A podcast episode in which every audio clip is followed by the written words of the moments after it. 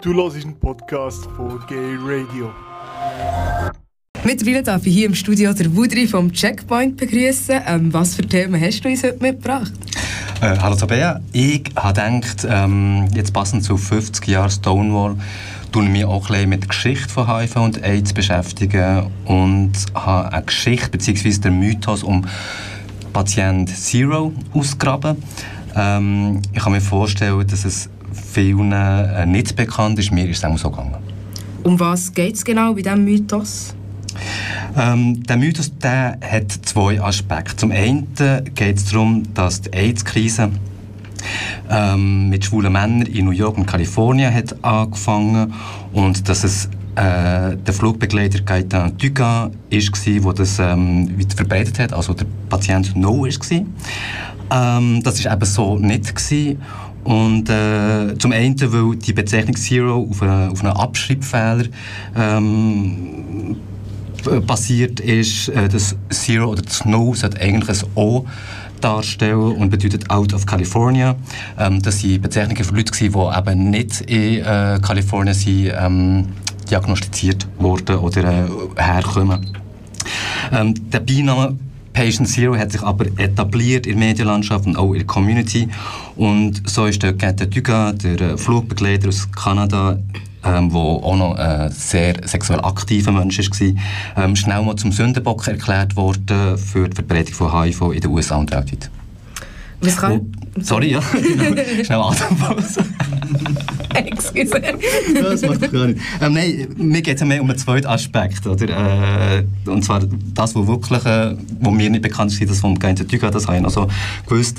Ähm, 50 Jahre Stonewall, es hat auch noch ein anderes äh, Ereignis, das sich äh, das Jahr zum 50. Mal jährt.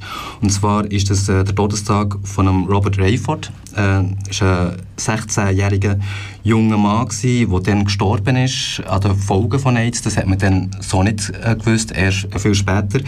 Er war ein junger Mann, der aus der Black Community ist, aus ärmlichen Verhältnissen hat gelebt und äh, dann an Lungenentzündung gestorben ist. Was kannst du uns über Robert Rayford erzählen und warum ist es dir so wichtig, dass man sich an ihn erinnert? Ja, weil man eben ähm, noch nie von ihm gehört hat oder selten von, äh, von ihm gehört hat.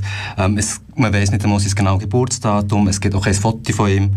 Ähm, Robert hat sehr lange unter dieser Krankheit gelitten und äh, die Ärztinnen haben ihm dann zumal nicht wirklich helfen können.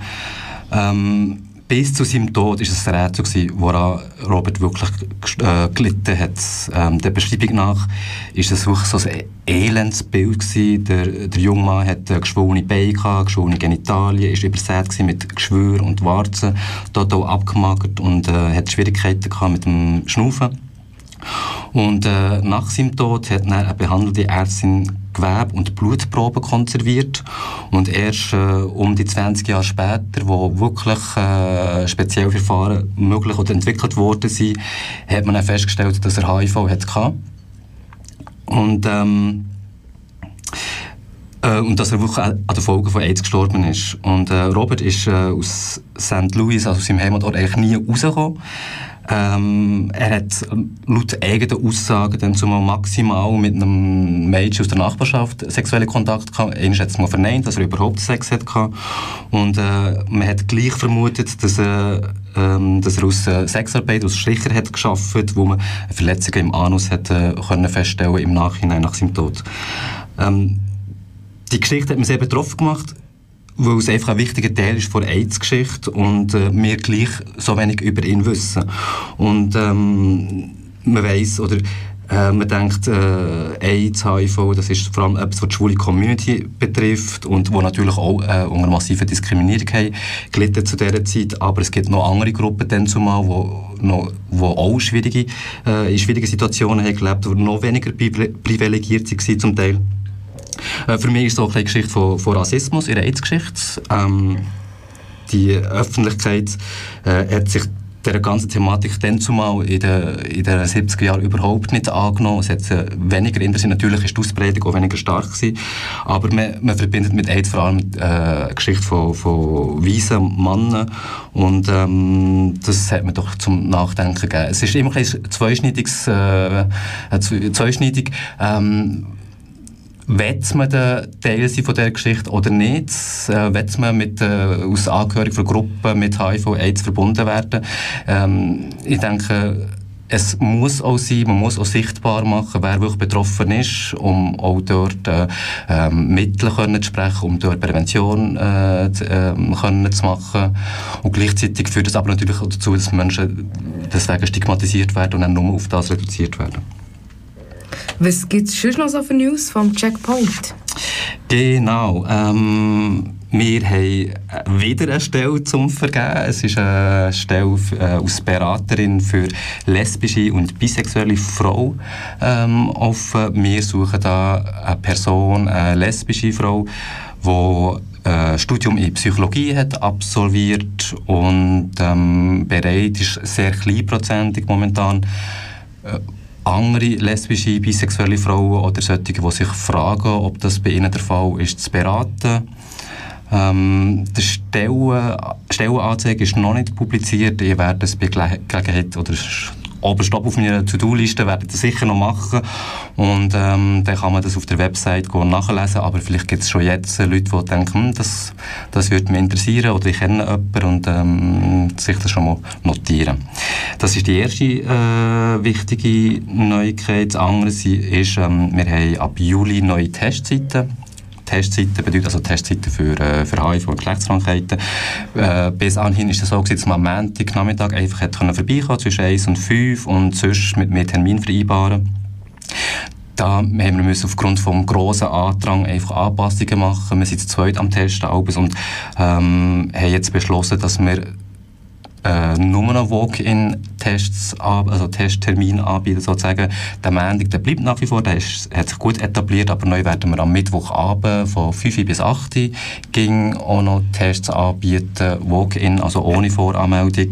Und wir werden immer zu zweit sein am Testen, sodass die Wartezeiten für die Leute äh, noch so zumutbar sind.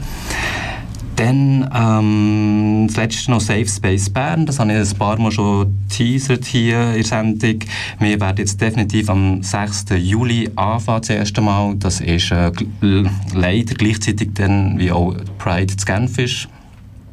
Ähm, ich hoffe, es werden gleich äh, Leute, äh, die jetzt nicht unbedingt eben nach Genf wollen, an diesem Tag sich melden. Äh, und ich habe schon ein so in den Chat hineingeschaut. Es gibt Leute, die werden kommen, da bin ich schon ganz froh. Und ähm, wenn ihr Leute kennt, die zu der LGBT plus äh, Migrants Group gehören, dann äh, Türen dann doch stecken, dass der Anlass stattfindet. Es ist ein niederschwelliger Treff, wo man einfach äh, Zeit hat, äh, in einem sicheren Umfeld sich kennenzulernen, sich zu vernetzen, gute Zeit miteinander zu bringen und wer weiß, vielleicht gibt es da gute Freundschaft daraus und man geht zusammen noch in Ausgang, das ist äh, jedem offen natürlich.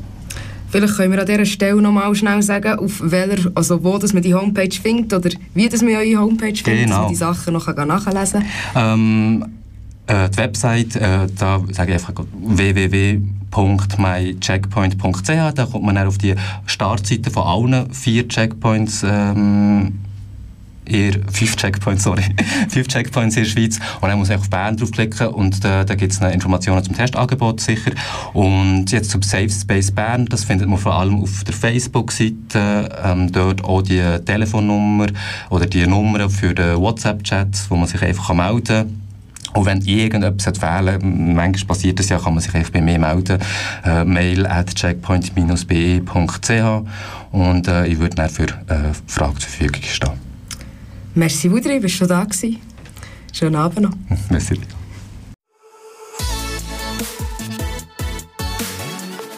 Du hast einen Podcast von Gay Radio gehört. Die ganze Sendung und noch mehr findest du auf gayradio.lgbt.